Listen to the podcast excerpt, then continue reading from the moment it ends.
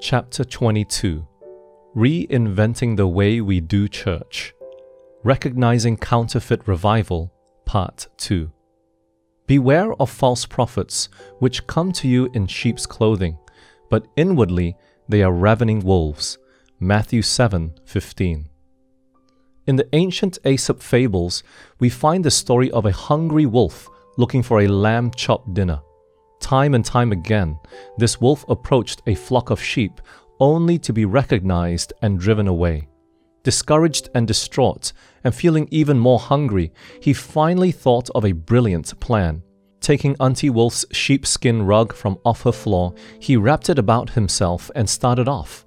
This time he approached the flock slowly and began by eating grass along with the sheep. Yuck, he thought.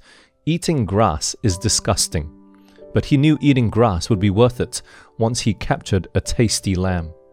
As the wolf was now cleverly disguised, the sheep did not recognize the newest member of their flock, and when night time came, he was herded into the fold along with the sheep, just what he had hoped for. One of the baby lambs complained to his mother, That sheep doesn't smell right. I think something is wrong. But the little lamb was only hushed. Don't be rude, his mother scolded. Mind your own business. The wolf just smiled to himself. Soon, very soon, when the shepherd went home, the wolf would be having scrumptious lamb for dinner.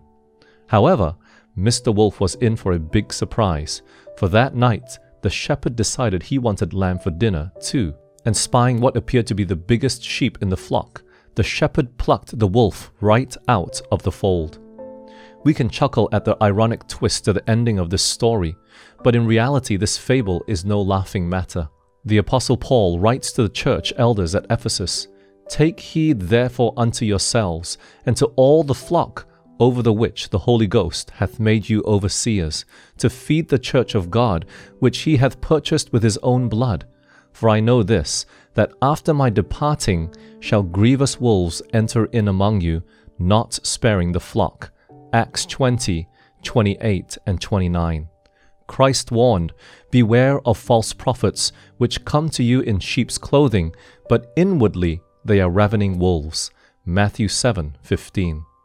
The class of prophets here described profess to be Christians. It is obvious that they have the form of godliness and appear to be laboring for the good of souls but their doctrines lead people not only to complacency and spiritual compromise, but they also lead the flock away from truth. Speaking of these false prophets in sheep's clothing, Paul continued to warn the believers For if he that cometh preacheth another Jesus, whom we have not preached, or if ye receive another Spirit, which ye have not received, or another gospel, which ye have not accepted, such are false apostles, deceitful workers, transforming themselves into the apostles of Christ. And no marvel, for Satan himself is transformed into an angel of light. Therefore, it is no great thing if his ministers also be transformed as the ministers of righteousness, whose end shall be according to their works. 2 Corinthians chapter 11, verse 4, 13 to 15. It's important to know how to recognize false teachers. Teachers who give us a new kind of fire and a new kind of gospel. The above Bible passage tells us how. Now let's consider more of what is happening in Christianity today.